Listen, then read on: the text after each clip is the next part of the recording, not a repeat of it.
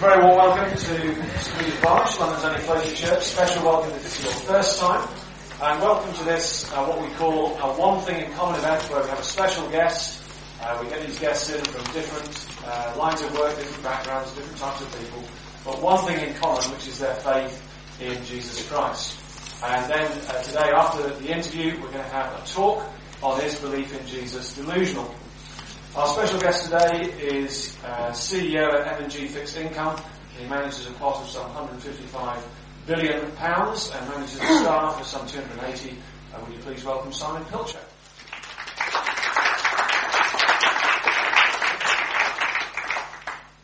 Simon, thank you very much for making time in what I understand is the busiest month of the year for you. Um, one hundred fifty-five billion pounds. Pounds, we thought it must be a typo, but I mean that's the G D P of a, a country like Portugal or Iraq or something. Iran. I mean, is that a lot of money in your line of work, or is this just normal? Um, no, we're pretty big in the context of the U K, um, Europe. We're one of the largest fixed income managers. Um, there aren't, yeah, there aren't many larger than us. Although, yeah, if you compare us to the sort of the global giants, the the BlackRocks, and we're, we're pretty pathetically small by comparison with them. What does a C E O M and G um, get up to on an average day? So what sort of things do you do? And what do you like about your job? What's not so great about your job? So by background, I'm an investor, but um, I don't actually run any money myself um, these days. My job really is about um, managing people, um, deciding strategy, uh, sorts of uh, products that we're going to be taking to market, those sorts of things. And uh, frankly, my, my day-to-day job is about um, creating an environment in which uh, the business can thrive. So creating a culture which people want to be part of, creating an environment in which um, people can actually do the job in which which they're best at. Um, and yeah, I really, I mean, I enjoy managing people.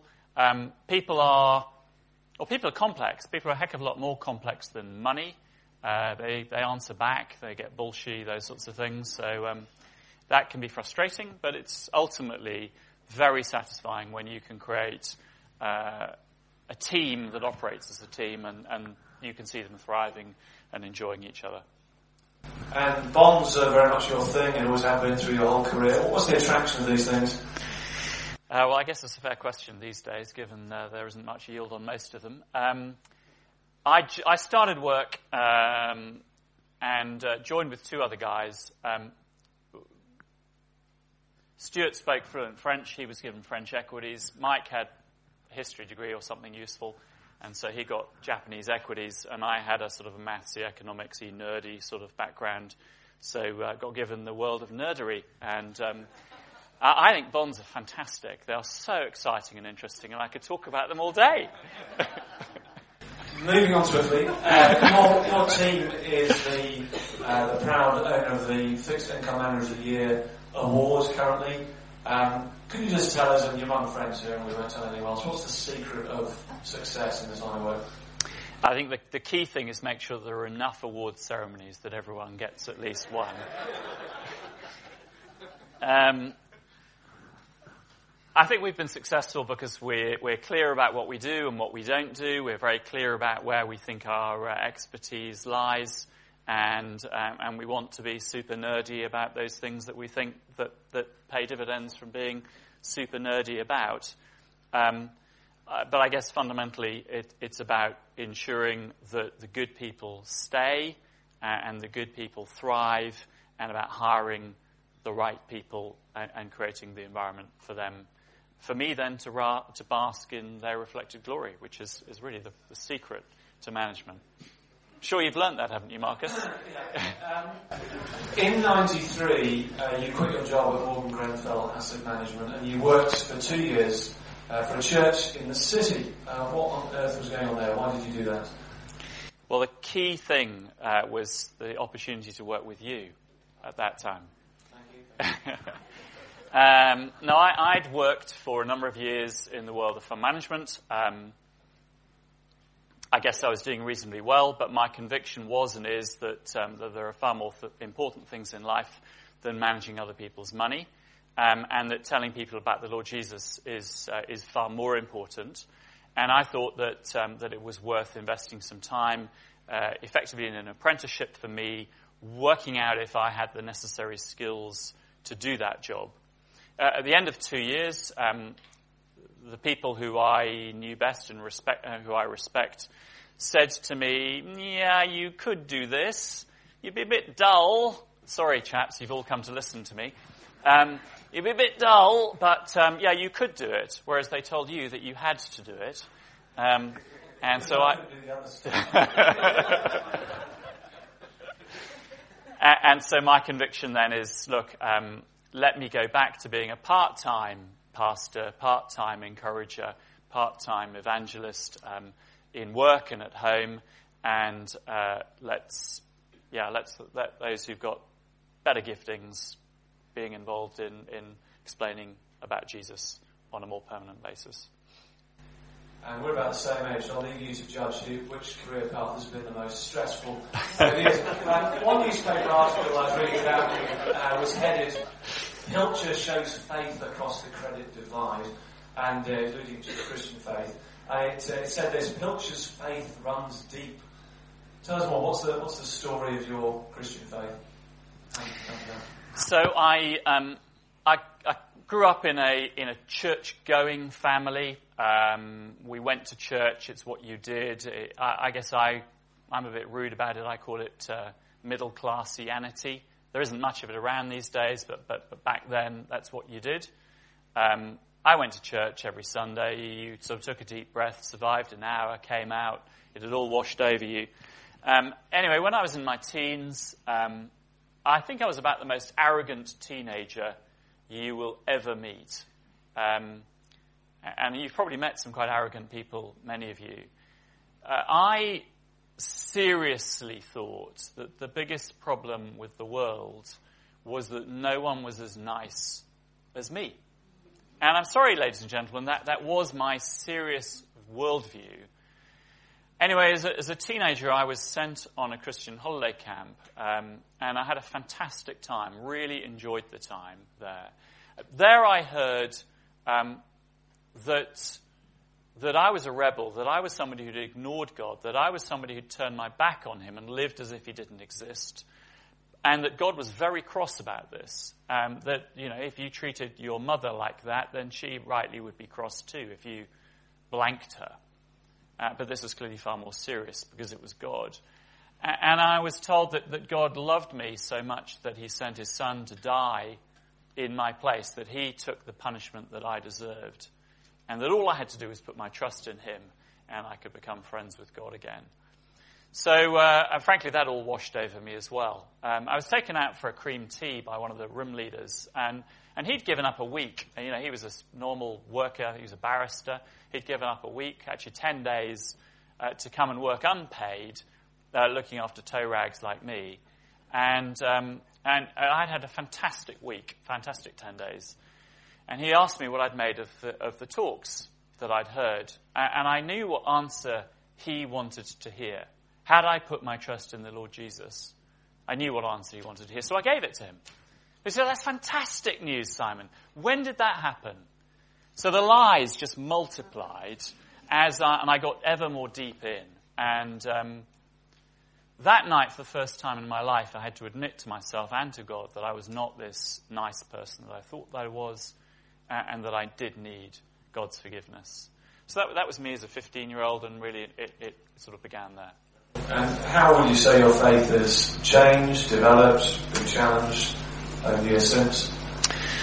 So, um, particularly in my later teens, I think I wanted to uh, to run away from uh, from Christianity, from God. I, I didn't. I found um, I found some of the uh, some of the teaching challenging, and I can distinctly remember packing my bag to go to Australia as an eighteen-year-old uh, for six months and deliberately not taking a Bible with me. Um, God was very gracious to me, kept uh, putting Christians in front of me. Uh, and I suppose over that time I spent a lot of time thinking about, was it really true? Uh, what is the what is the um, historical credentials uh, for Christianity? I trained as a geologist. I had to therefore think through a lot of those sorts of science and religion type of questions. Um, and uh, but I think that sort of the day-to-day real challenge for me now is is much less intellectual, uh, much more of a moral one, uh, and it really boils down to, am I living for life now? Is this all that there is? Or am I um, consciously thinking that, uh, that in a sense, the best is yet to come, and that the world that I should really be living for is the world uh, that uh, Jesus has prepared for me when I die? And so that perspective, living with eternity in perspective, and, and sitting sort of loose to uh, to this world, is is honestly the bigger challenge. And how does that pan out with the challenge of uh, money? So uh, you earn quite a lot. Um, more than you, I think. More than you, yes. uh, how, the Bible says that the love of money is a reasonable kind of evil. Uh, how have you sort of kept yourself from the love of money over the years? Um, I think uh, the honest answer to that is it's a battle, it's difficult. Um, the second answer to that is is I've got a great, godly, wise wife who um, who uh, who beats sense into me. Um, the the third answer is um, try not to be too attached to it. I, I mean, I do earn far more than I need. Um, there's no problem earning money. It's really what is your attitude towards money, and and I will evidence that I don't love money if if I'm quick to give it away. So uh, I'm in a position to fund um, a fair bit of Christian work, and, and frankly, I think that's a great place for my money to go. So try not to be too attached to it. Uh, how do you keep a balance in life between, you know, various things, work and, and family life? You've got five kids, is it, and uh, church life and so on. How have you managed to do that over the years? Uh, prioritization. Um, I think you, you make time, you can you can tell what's important for you by looking at your diary. Your diary will reveal what what you really value. And so I'm pretty disciplined at making sure that work remains within reasonable bounds. Uh, I'm very happy to work hard when I'm at work, but I don't want work to to be my life. And so I need to get home, I need to love my wife, I need to spend time with my children, um, and I need to be committed to serving at church. And if I'm not, because work's taking over, well, alarm bells should be going off. And when you're actually at work, uh, working hard, how does your faith make a difference to how you go back at a job, how you treat people and so on? Just give us some examples of that. Um, small things and big things. Small things. Um, how you treat people. Uh, Jesus is clear that, that I should be treating all people um, as I would want to be treated myself, whether they're significant in the world's eyes or not. Um, uh, honesty. Um, I must not lie. I must be straight. I must be straight in all of my dealings, office politics, those sorts of things. Uh, so, yes, I want to be a good employee. Yes, I want to give of my best to the firm. Um, I think I think the firm's done all right, um, but I but it's how I conduct myself that is more important than what I achieve. And in terms of uh, the message of Jesus, you're clearly passionate about people knowing that. Uh, do you share that message at work with people, and other times do you feel it's appropriate or not appropriate? Yeah. So uh, I'd love to have more opportunities to share my faith with colleagues. I do have opportunities. Um, the appropriate time is not in the middle of the board meeting.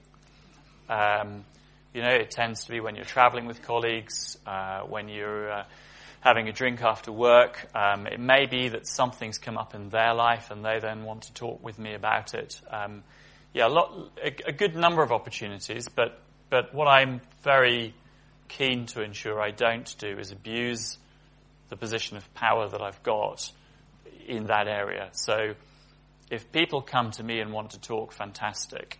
Um, I'll sort of cast flies, so to speak, and if they rise and, and, and the trout rises, then, then then we'll have the conversation. But, you know, backing someone into a corner and telling them that they're going to talk God with me, uh, I don't do that. Yeah. And in terms of stress in your work, presumably it does get quite stressful at times. Does your faith in Jesus make a difference? How you cope with that, do you think? Um... Yes, very definitely so, because my status, my significance is not bound up in in my job title. It's not it's not found in my bank balance. It's not um, involved in, in you know who I who I am in the city.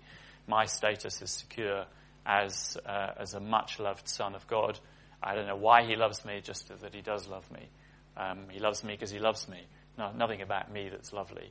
So, yeah, when financial crises come, um, yeah, I, I may lose my job. I, I may, I, my, my savings may disappear. Um, but I think I can sit looser to that than than if I weren't a Christian.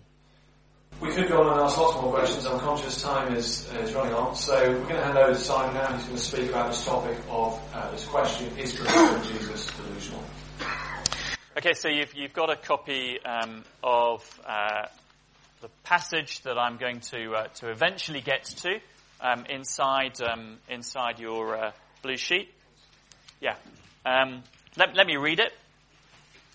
Um, so this is from John's account of Jesus' life. Towards the end, Jesus is dead, and uh, actually reports have started coming through that Jesus is alive again, having died on the cross. Now, Thomas, also known as Didymus and one of the twelve, was not with the disciples when Jesus came. So the other disciples told him, "We've seen the Lord." But he said to them, "Unless I see the nail marks in his hands, and put my finger where the nails were, and put my hand into his side, I will not believe." A week later, his disciples were in the house again, and Thomas was with them. Though the doors were locked, Jesus came and stood among them and said, "Peace be with you." Then he said to Thomas, "Put your finger here, see my hands. Reach out your hand and put it into my side. Stop doubting and believe." Thomas said to him, "My Lord and my God." Then Jesus told him, "Because you have seen me, you have believed. Blessed are those who have not seen and yet have believed." Jesus performed many other signs in the presence of his disciples, which are not recorded in this book, but these are written that you may believe that Jesus is the Messiah, the Son of God, and that by believing you may have life in his name. So the title I've taken is, is, is Belief in Jesus Delusional? And in one sense it's quite a provocative title, and in another sense I don't think it is at all, because I think that's what many people think. Many people think that, frankly, um, belief in Jesus is of the same order as belief in the tooth fairy, um, and sorry if this is you, um, because you are deluded if you do think that Santa comes with presents, uh, with a, uh, with a reindeer called Rudolph pulling his sleigh, and he comes down your chimney on Christmas Eve. Th- that is delusional thinking, and many people think that Christianity is of that same ilk. But um, I'm going to say a very bold statement, uh, and then back it up. Jesus is a figure of history. Jesus, if you are remotely historically literate, is a figure of history. So if I can quote from Wikipedia, uh, re- reporting on uh, Tacitus, a Roman historian, brackets, not a Christian, as you'll see when I quote him, uh, Wikipedia say um, that it is firmly established that Tacitus provides a non-Christian confirmation of the crucifixion of Jesus. Um, so let, let me read you a bit of what Tacitus wrote. Tacitus was writing about the events uh, surrounding the the date when Rome burnt in sixty-four A D, and uh, Nero fiddled when Rome burnt. You may be familiar with that accusation. I'm not sure he did actually play the fiddle, but um, uh, but Nero, uh, emperor of, of Rome, um, then looked for a scapegoat. And this is what Tacitus writes. "Consequently, to get rid of the report, Nero fastened the guilt and inflicted the most exquisite tortures on a class hated for their abominations, called Christians by the populace. Christus, from whom the name had its origin, suffered the extreme penalty during the reign of Tiberius at the hands of one of our procurators, Pontius Pilate." And then he goes on. So, according to Tacitus, Jesus uh, died Uh, under Tiberius the emperor, while Pontius Pilate was uh, procurator of Judea, as is recorded in the Bible, and uh, th- therefore we have an independent witness, contemporary witness of Jesus' death uh, on the cross. And, and I could also quote to you from Josephus, who was also not a Christian, a, a Roman Jewish a historian from around the same sort of time, who gives similar sorts of testimony. And what we also know from what Tacitus says is that by thirty years after Jesus' death, we've got a large population of Christians in Rome, which is about a thousand or so miles away from uh, from Jerusalem. So what Tacitus wrote was, um, uh, an arrest was first made of all who pleaded guilty. Then, upon their information, an immense multitude was convicted, not so much of the crime of firing the city as of hatred against mankind. He's writing about Christians. You can tell Tacitus doesn't really like Christians, um, but you know, there's an immense multitude of them in Rome uh, within thirty years of Jesus' death. So something remarkable has happened during that period for that to have occurred. So Jesus is a figure of history, but the real question is, who is Jesus? Who was Jesus? Um, Christians say that Jesus is God, that he is God, the creator of the universe, come to this earth, and that he came in order to rescue mankind. Uh, but that's not what other people will say. Many people will say that Jesus was, was just a good teacher. He said, he said some amazing things. If we all lived his way, then the world would be a better place. And, uh, and by the way, I think that is true. If we all lived his way, then the world would be a better place, because Jesus said such outrageous things as love your enemies, uh, treat all people as you would want to be treated. A- and Jesus lived it out himself. He wasn't a sort of stuck-up religious prig who just hung out with the nice guys. He made time for uh, for the uh, for the downbeaten, for the prostitutes. He even made time for the sort of uh, uh, morally repugnant banker class of his day. Sorry, I, I, that was desperately rude of me. Um, the morally repugnant fund manager class of his day. And um, what I want, though, to say is that Jesus' teaching didn't stop there. What Jesus said was utterly inconsistent with him being just a good teacher, because Jesus claimed to be God. Jesus claimed to be able to forgive sin. Jesus said that he would sit in judgment on all people at the end of time. And those claims are not consistent with Jesus being a good teacher. They might be consistent with some sort of deluded nutter, somebody who's sort of a bit short on, uh, short-changed up here. And they might be consistent with someone who's a sort of egotistical, evil uh, psychopath who's trying to delude people into following him and perhaps take all their money off them. Plenty of those around. But the evidence that I then want to go on and look at is, is not just what Jesus said, but what he did, because he did things that were consistent with his claims. He performed feats that are utterly impossible for men and women to do. So he raised several people from the dead. A man who had been born blind was given his sight. A man who had been uh, born who'd been paralyzed since birth was enabled to walk in an instant. A deaf-mute man who'd never heard anything was enabled to speak. Utterly impossible. You cannot do that. And that's Jesus. But the most shocking thing I want to suggest is that uh, Jesus predicted his own death. He explained that he had to die, that it was his purpose for coming to earth. He predicted his own death, and he also predicted his own resurrection, that he would come back to life again. And he made those claims clearly and several times in front of his disciples.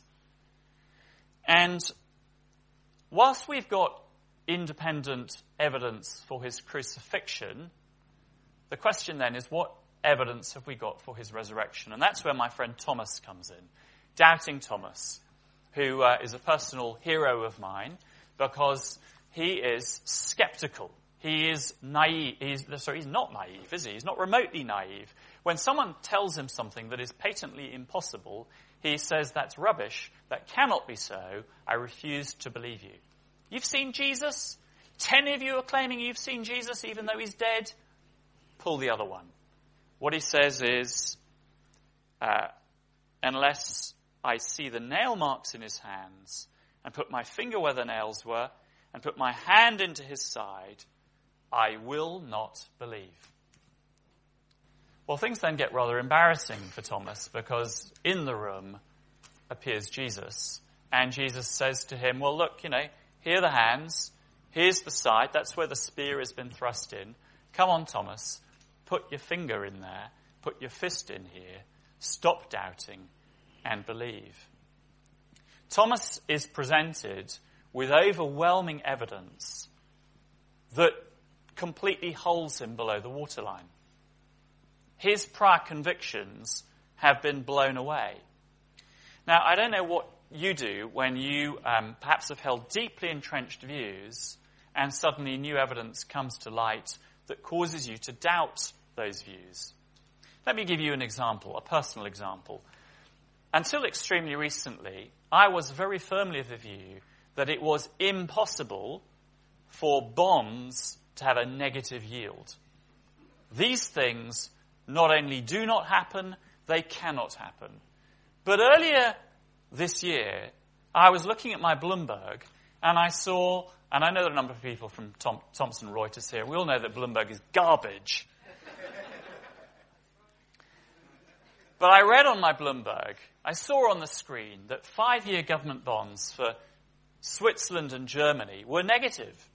And do you know what? The next day, this garbage that I've got on my screen uh, in the office said that Finland and Austria bonds were also negative. And the following day, it was true for Netherlands and France.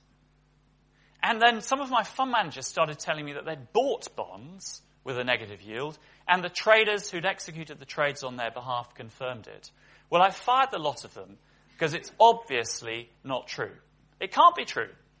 Bond yields cannot be negative. Thomas has one of those events, and he has no option but to revise his thinking. And what Thomas says is, well, my Lord and my God, Jesus, I basically have to get down on my knees and worship you, because you are the creator of the universe, and you're not only the creator of the universe, you are my God. What we have here are eyewitness accounts of Jesus' resurrection. You can read four or five different accounts within John's Gospel. If you uh, choose to go to Luke's Gospel, the Acts of the Apostles, and one of the letters, there are at least uh, ten different events where Jesus was seen, on one occasion, by five hundred people at the same time after he had been killed. He ate with them, he walked with them, he talked with them. This was no ghost. And so the evidence from that I find compelling. But I want to leave you with one final thought, because some people have said, well, look, um, frankly, it, it's all, a delu- it, it's all um, concocted stories. These people created a lie. They then lived that lie for the rest of their lives. But we've already seen from Tacitus that these Christians were subjected to the most appalling torture. And they were willing to go through that because they were believing in the truth. And it's put most eloquently by a man called Charles Colson. Charles Colson um, was uh, the first person to go to prison uh, in relation to the Watergate scandal in the early nineteen seventies. He worked for President Nixon. He was his right-hand hatchet man. And uh, Colson says this: I know the resurrection is a fact, and Watergate proved it to me. How? Because twelve men testified they had seen Jesus raised from the dead. Then they proclaimed that truth for forty years, never once denying it. Every one was beaten, tortured, stoned, and put in prison. They would not have endured that if it weren't true. Watergate embroiled twelve of the most powerful men in the world, and they couldn't keep a lie for three weeks. You're telling me twelve apostles could keep a lie for forty years? Absolutely impossible. Jesus' death was the best thing that has happened in the history of the universe. It is the most significant event, and because of his death, I can be friends with God. I have status, significance. I am astonishingly privileged to be his son, not because of what I've done, but because of what Jesus has done. And Jesus' resurrection seals the deal. It is the evidence the critical piece of evidence that proves that what Jesus claimed was true. Christianity falls or stands on this point. If Jesus was not raised from the dead, Christianity is garbage. Marcus, you're wasting your time. It is utter tosh. But if Jesus was raised from the dead, then you have to take seriously what he came to do. And you've got to know this man, and you've got to put your trust in him. So as a parting thought, can I encourage you to investigate further? If these things are new to you, can I encourage you, there are um, some little booklets of John's testimony, which this is taken from, on the table at the back. Um, there are some excellent books that um, I didn't tell Marcus to put on here, but I completely uh, recommend them, that are on here. If science is your thing, John Lennox. Um, really outstanding book. John, I think, not only says that science is compatible with Christian belief, actually he says that the scientific evidence leads you to the conclusion that there must be a creator. Strongly recommend that book. Um, if you're less nerdy than me, The Reason for God, Tim Keller, a really helpful read. So um, thank you for listening. Marcus, I think you've got a few things you want to say. I'll sh- shut up and sit down. Just to say, on the front of your sheets as well, um, details of things coming up. So Christianity Explored is a course for those who want to find out more. Uh, going through Mark's Gospel, you can sign up for that or get further information, filling in the response card. Festival of Thought, this is a week of events happening at lunchtime and evenings throughout the wharf, different companies, but open to everyone towards the end of February. It's called the Festival of Thought. So more details in due course, but just have Uh, that on your radar. And then our regular lunchtime talks beginning at next week, and the details are there. It's called God's Survival Manual, so please do come back for that. We send out a weekly reminder email telling you what's going on. If you want to receive that and other information about the barge, do just leave your details. Just remains for me to say a very big thank you to you for coming, and a special thank you to Simon uh, for being at his lunchtime and being with us here today. Thank you.